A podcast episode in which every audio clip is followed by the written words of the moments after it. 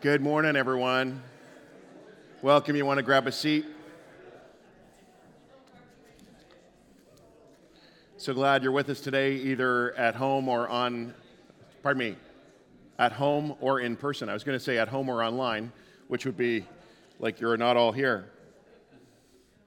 A uh, couple things to start. Uh, just wanted to say thank you to all our volunteers. We we hosted a memorial service here on Thursday uh, for Don Miller. It was really touching to see uh, a team of, of, volunteers here. Ron and Marg kind of headed things up along with Lynn, and it was just wonderful, uh, uh just showing the care to the, the Miller family. I uh, also want to just add my uh, words of thanksgiving to Caleb. he not only, as, as you heard, was involved in youth and young adults, he preached and was involved hosting on Sunday mornings. And can we give him another round of applause.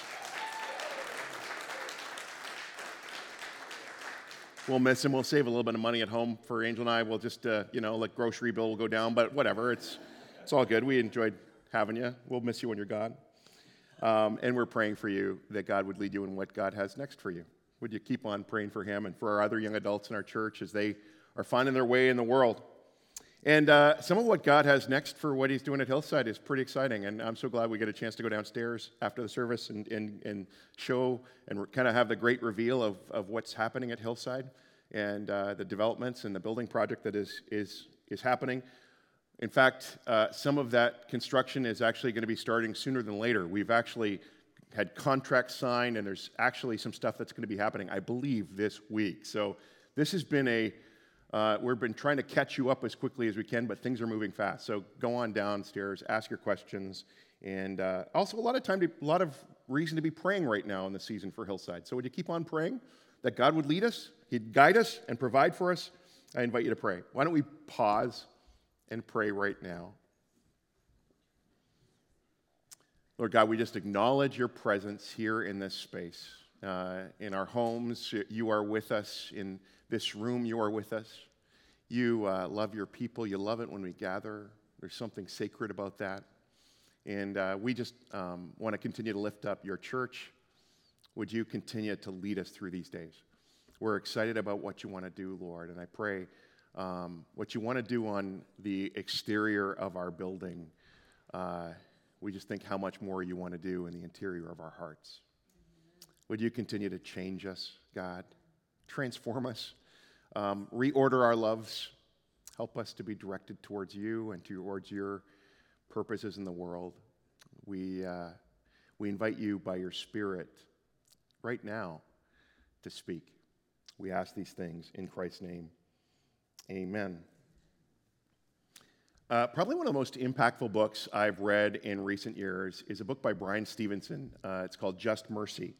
And Bryan Stevenson, he's a Christian and a lawyer who founded an organization in the southern U- U.S. that tries to help those who've been unjustly convicted of crimes.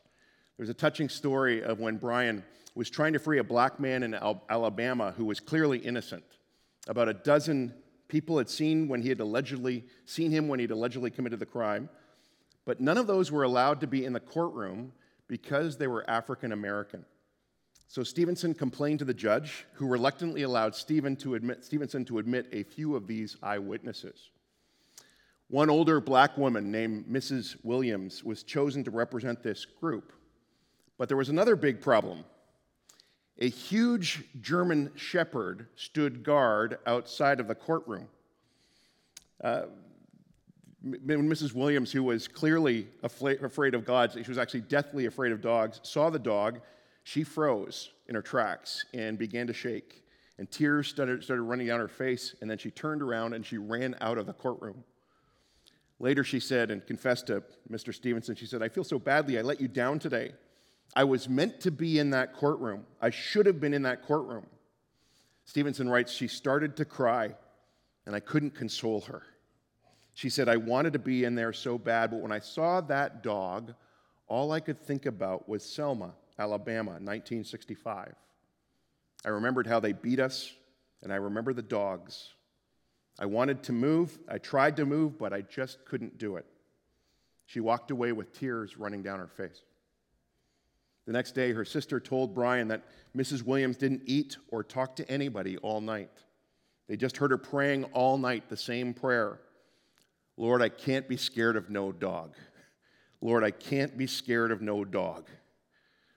The next morning, she walked up to Stevenson and said, I ain't scared of no dog. I ain't scared of no dog. And then she walked right past that huge German shepherd into the courtroom. The, the courtroom was packed when the judge walked in, and everybody rose and sat down, except for Mrs. Williams. She told the courtroom in a, a very loud, firm voice, I'm here. But Stevenson said this when she, what, what she was saying wasn't that she was physically present. She was saying, I may be old, I may be poor, I may be black, but I am here because I've got a vision of justice that compels me to stand up to injustice.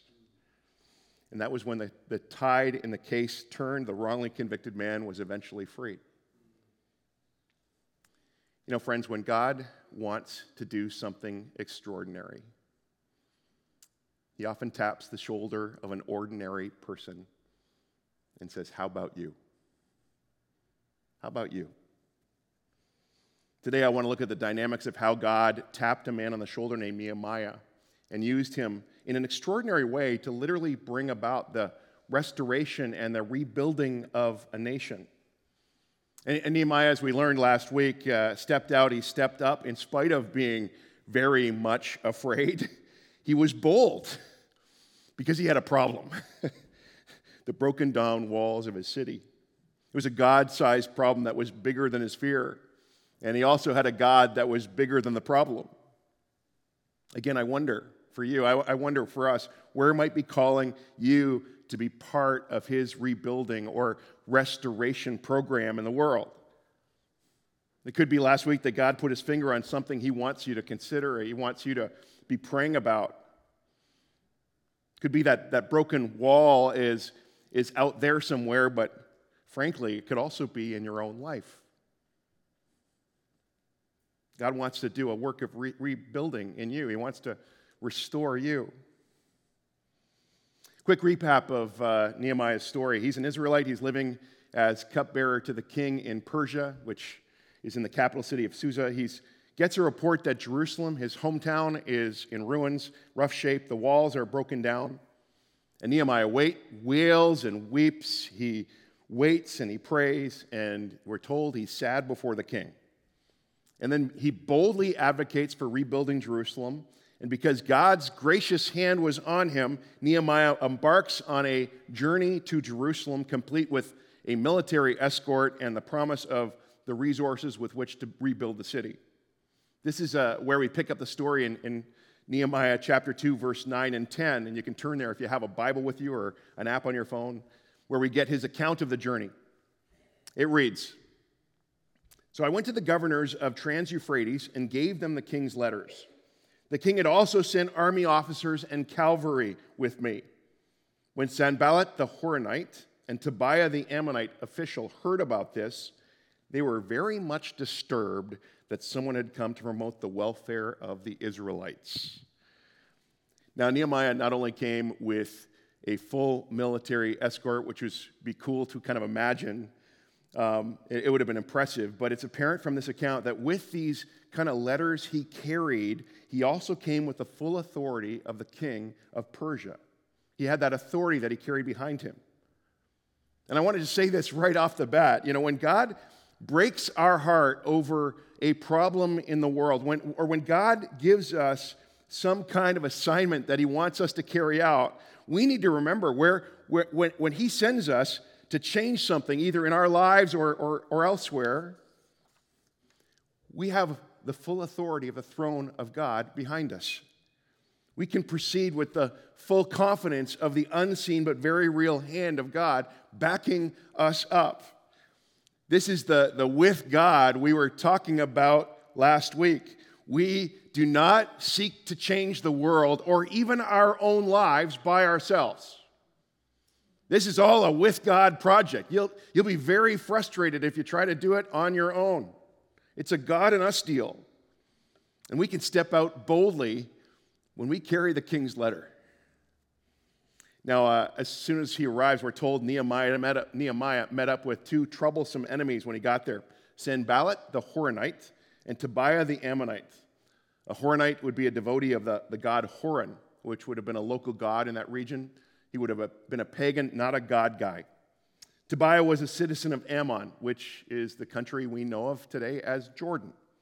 Ammon was one of the, the tribes descended from Lot, which was Abraham's nephew. And so this means that the Ammonites would have been like cousins or distant cousins to Israel, but over time they'd become enemies, bitter enemies. And in this book, this records the first appearance of Nehemiah's enemies. We'll hear more from them uh, before long. Listen again to their reaction to Nehemiah's arrival. They were very much disturbed that someone had come to promote the welfare of the Israelites. This is their initial reaction. Later on, they're more actively opposed to Nehemiah's mission, but for now, they're disturbed, right?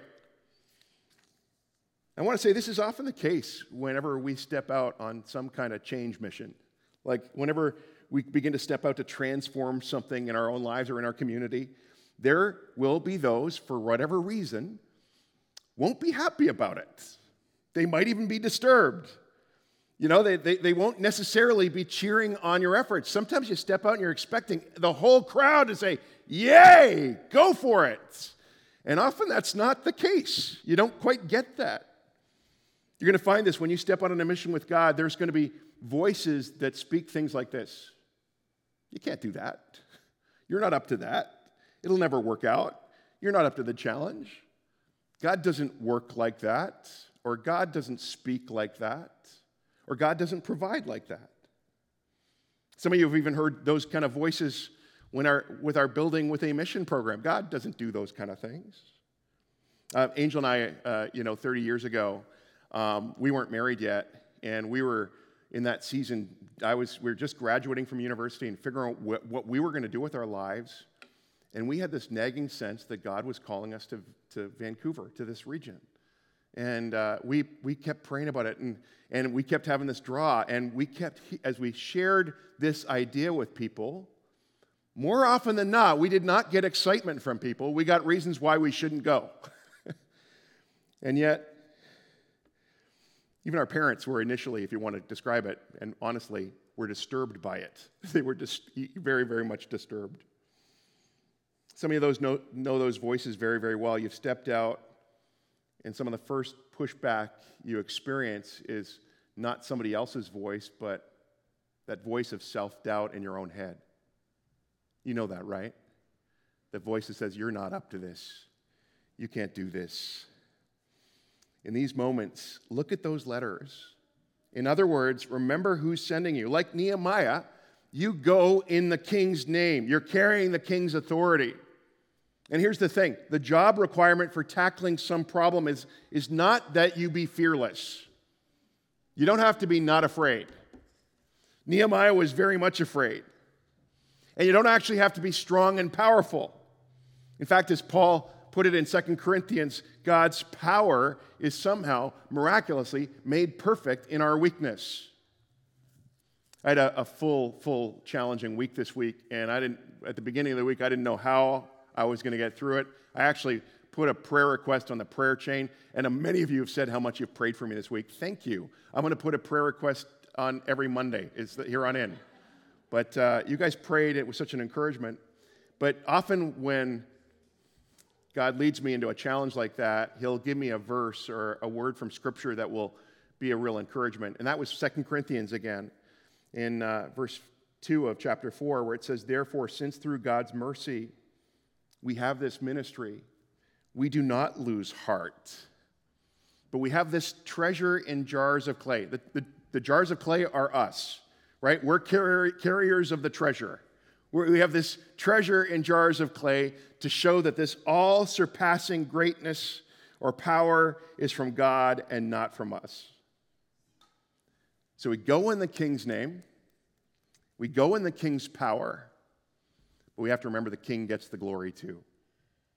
It continues. We read in verse 12 I went to Jerusalem, and after staying there three days, by the way, I think those three days where he just kind of stays, he just kind of arrives there, he rests, He's just recovering from jet lag. like, seriously. Uh, it was like a 1,300 kilometer journey to go from Susa to Jerusalem. This is no small trip in those days. Uh, there were no jets. Uh, there, the, the, lagging was you being on a donkey or on a horse for a, a long, long, long trip. So he's here, he's resting, he's settled in, and it says, I set out during the night with a few men. I had not told anyone what my God had put in my heart to do for Jerusalem. There were no mounts, no horses with me except the one I was riding on. By night, I went out through the valley gate toward the jackal well and the dung gate, really nice names, examining the walls of Jerusalem, which had been broken down, and its gates, which had been destroyed by fire. Then I moved on toward the fountain gate and the king's pool, the pool of Siloam. But there was not enough room for my mount to get through, so I went up the valley by night, examining the wall. Finally, I turned back and re entered through the valley gate. The officials did not know where I'd gone or what I was doing because as of yet, I had said nothing to the Jews or the priests or the nobles or the officials or any others who would be doing the work. Anticipating opposition, Nehemiah keeps kind of close counsel here. He didn't tell anybody what he was doing until he'd seen for himself what needed to be done. And so before he does anything at all, he goes out at night uh, and, and secretly examines the broken walls to see how bad things really were. Uh, apparently, the walls were so bad that, that debris and, and rubble had strewn through the valley floor, so he couldn't even ride his horse in places. But one of the reasons he goes out on this reconnaissance mission is he's a smart leader. A smart leader wants firsthand knowledge of how things really are. He doesn't trust secondhand accounts, but he says, I'm going to look for myself, I'm going to see for myself. This is important. You know, for quite a few years here at Hillside, we, have been involved in, in refugee ministry. Um, some of our, our modern exposure to that has been an event that happened on the coast of British Columbia years ago. Uh, a ship, a broken down vessel with uh, uh, uh, several hundred Tamil refugees who were starving and literally at the end of the rope. They'd fled war from Sri Lanka. They arrived on BC shores. An angel, uh, being a Tamil speaker, was recruited by this organization we've gotten to know and now partner with, Journey Home Community. They recruited her, and then Angel recruited many of you to be involved in welcoming these Tamil refugees to Canada. Years ago, our church decided as well to sponsor a refugee family, a Syrian refugee family. And, and we also began to get a sense that, that we were being called to partner with some kind of refugee ministry in the Middle East. So, so a few years ago, on the tail end of our, our family sort of European holiday, I took a few extra days on my own and, and flew to Lebanon. And, and during my five days in Lebanon, I had the opportunity to visit churches and Christians who were doing refugee outreach, especially in the tent communities of the close to 2 million refugees that had fled Syria and, and arrived in Lebanon. And friends, that trip changed me. I, I, I have that image in my head often. I, I, had it in my head when I thought of Esther and Thierry, members of our church who, who are seeking to sponsor their family who are, who've been living in refugee camps for 26 years. 26 years.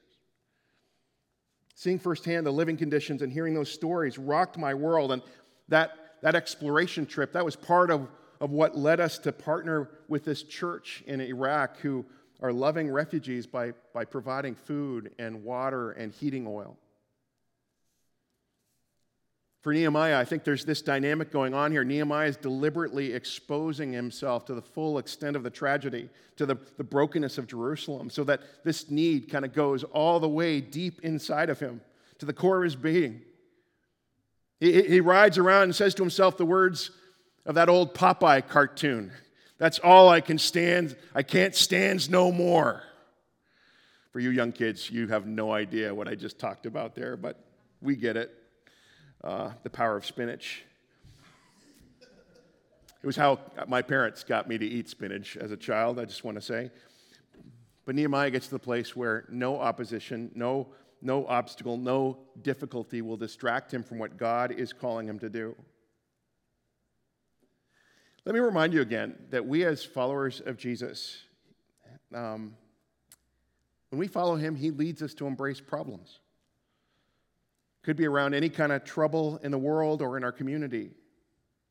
But you know what? I also think that, that we have a tendency in our world right now, a, a tendency of avoiding anything that makes us feel unpleasant by avoiding thinking about it. We, we change the channel. We distract ourselves with devices. We do something to escape. But Jesus people do exactly the opposite. They expose themselves to the things that fire them up. They, they read about it, they study it, they immerse themselves in it, and, and go and see for themselves so that the fire burns all the more brightly. And I don't, I don't know what the fire is for you, and I don't know what God might be calling you to, but I believe God is calling you to something. We as a church, our, our, our church leadership dove in for the last couple of years, and we've worked out on a five year strategic vision. And we again confirmed the, the, the mission statement that, that we formed a few years ago to become a community of fully equipped and empowered followers of Jesus, bringing his healing and hope and compassion to the Tri Cities and beyond. And I got to say, we've been getting fired up about that vision. We're going to unpack this more, but we forged three wildly important goals for us as a community. In five years, we want to see a hundred percent, a hundred percent of people connected to Hillside, truly engaged and connected to God. We want to see 100% of our people growing in their faith. You know, we're calling it them being involved in our spiritual formation pathway, which means they're on a growth pathway. They're, they're making steps to continue to grow in their faith and be more, more like Jesus. And then we want to see 100% of our people equipped and empowered to serve. To serve where you live, to serve where you work, to serve the neighborhood, to serve in, in ministries, caring for the vulnerable, wherever it is, to serve in the church. We want to see people empowered and equipped to serve. I got to say this too. We know that we're not even close to achieving this right now. We're not even close to this goal. But we're so serious about this, it's what's keeping us up nights. This, let me say this this building project is actually small potatoes compared to the dreams we have for seeing life change happen in people. Seeing God rebuild and, and transform us. That's our dream. That's our vision. Let me say this as well. This is helpful to know, I think, or to do something like this in recovering our own ruined areas of our lives, those places that God wants to restore in us, there's kind of got to be for us as people a moment of truth. We got to kind of face the facts. We got to name them. We got to acknowledge them to ourselves and to others. We don't cover them up and we don't excuse them. It's like what happens in the work of Alcoholics Anonymous, AA. You know, probably one of the breakthrough moments in that program is when a person looks at the broken walls in their life, their life that are a direct result of addiction to alcohol. And when they come to that moment where they're able to confess, I'm an alcoholic, if, if they are not willing to do that, there's little hope for recovery. And so we do that. We, we feel the pain of it. Nehemiah does this. He uh, goes out, he looks at the mess that is Jerusalem, and now he's, he's ready. He pulls the leaders of Jerusalem together and he says to them this He says, Then I said to them, You see the trouble we're in? Jerusalem lies in ruins and its gates have been burned with fire. That's interesting. This is not new information for anyone. The walls have actually been broken down for probably, scholars tell us, about 100 years already. But the people who've returned, they've learned to live with it. They don't bring it up. You know, when they're at a party, they talk about sports, they, they talk about weather or something else. They don't talk about the mess. I, I said to some of you last week, you, have you ever moved into a new house or a new apartment and you found all the things that were wrong with it, right? You maybe even made a list, you write it down.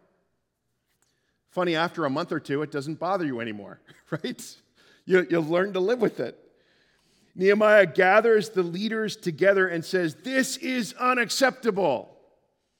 And then he casts the vision Come, let's rebuild the wall of Jerusalem, and we will no longer be in disgrace.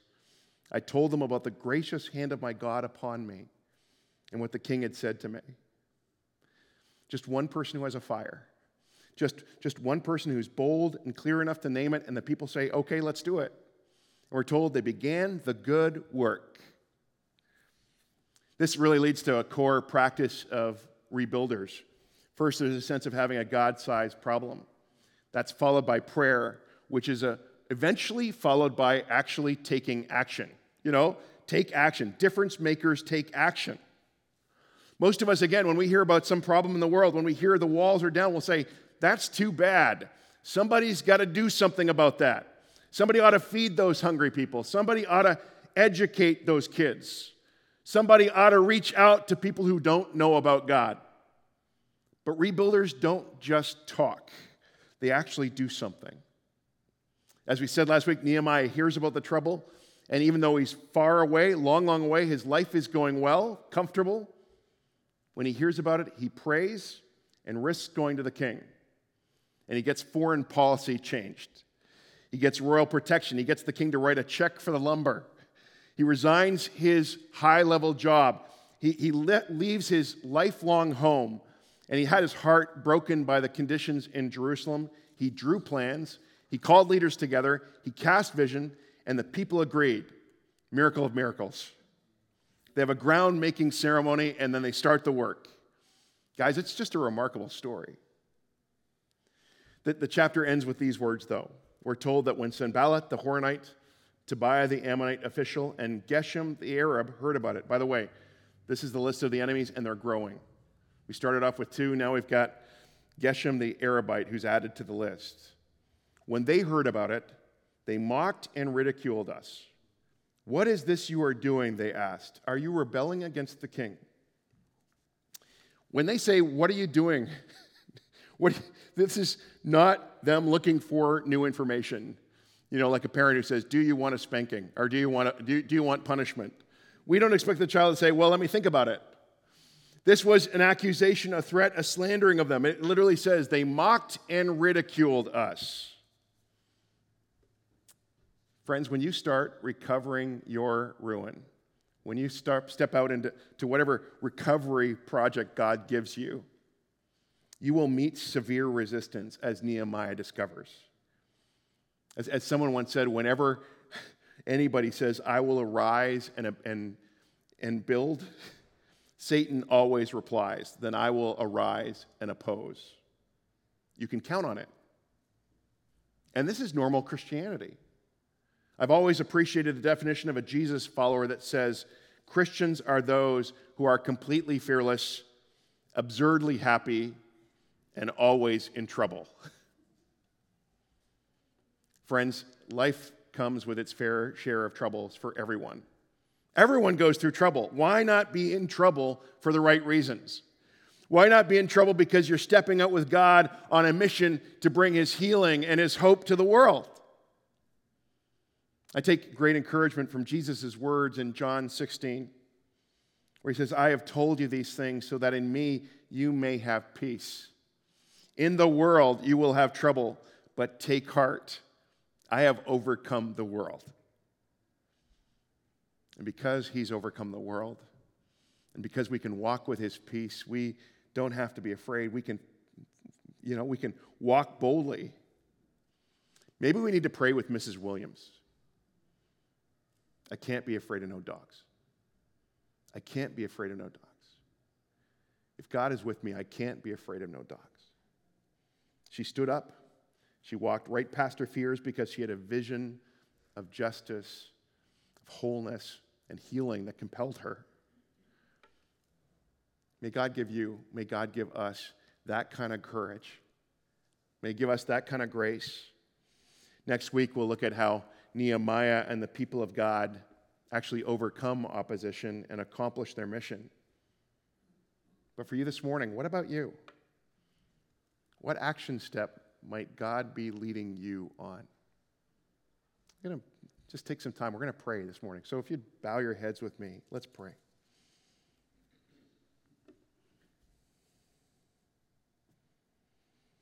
Father, I have just a hunch that you've been tapping on some shoulders of some of us this morning or this last week. You've been waking us up to a need, to a problem in our world, a mess or an area of brokenness, even in our own lives, God. You've been giving us an idea, a, a, a God idea, the potential of, of some kind of change or restoration that you might want to bring. Lord, as we pray like Nehemiah, would you begin leading and empowering us on a difference making journey? Lord, would you help us and lead us? Lord, it, it's just so easy to be afraid. Or maybe in our world right now, it's so easy to be apathetic, to not even care. It's easy to listen to, to voices that speak against doing anything important at all. So we pray, help us right now to fix our eyes on you. We know that we can't do this on our own. It's only if your gracious hand is on us. We thank you, Lord, for how you empower us and lead us um, by your Spirit and give us your authority that we're, we're able to step out and because we have the letters of the King. We've been declared sons and daughters of the Most High God, and in your name we can do mighty things. So, Lord, help us to lean into your authority, we pray. Lord, there are already some of us that are involved in a change project, but it's been hard. They've heard those voices or they've encountered opposition, and the temptation is to quit. Father, I pray that you would graciously and lavishly pour out your strength by your Spirit In fact as I was praying this week for us as a church and even for my own life, the word that kept coming to me was the word carrying. That God wants to carry us. That's, that's the, a picture of the with God life. Of course, um, someone else shared with me the picture from Lord of the Rings, where the eagles swoop in and, and, and rescue and, and carry, and, and, and uh, we're, we're sitting atop the great eagle, Lord. And I, I pray in your desire to carry us into whatever you've called us to, God, I pray, would you empower us by your Spirit? Fill us with your Spirit. I want to just take a, a few moments now and, and invite the Spirit to move in us. Just, just maybe open your heart. Say, Lord, I'm open. Fill me with your Spirit. Holy Spirit, come. Would you pour out your life and your power on your people today? We're here. We want more of you, God. We want, Spirit, for you to, to empower us to do what, only, what we can only do through you. Would you lead us and guide us? Breathe your life on us, we ask. Yes, God. Come, Holy Spirit. Come, Holy Spirit. Come, Holy Spirit.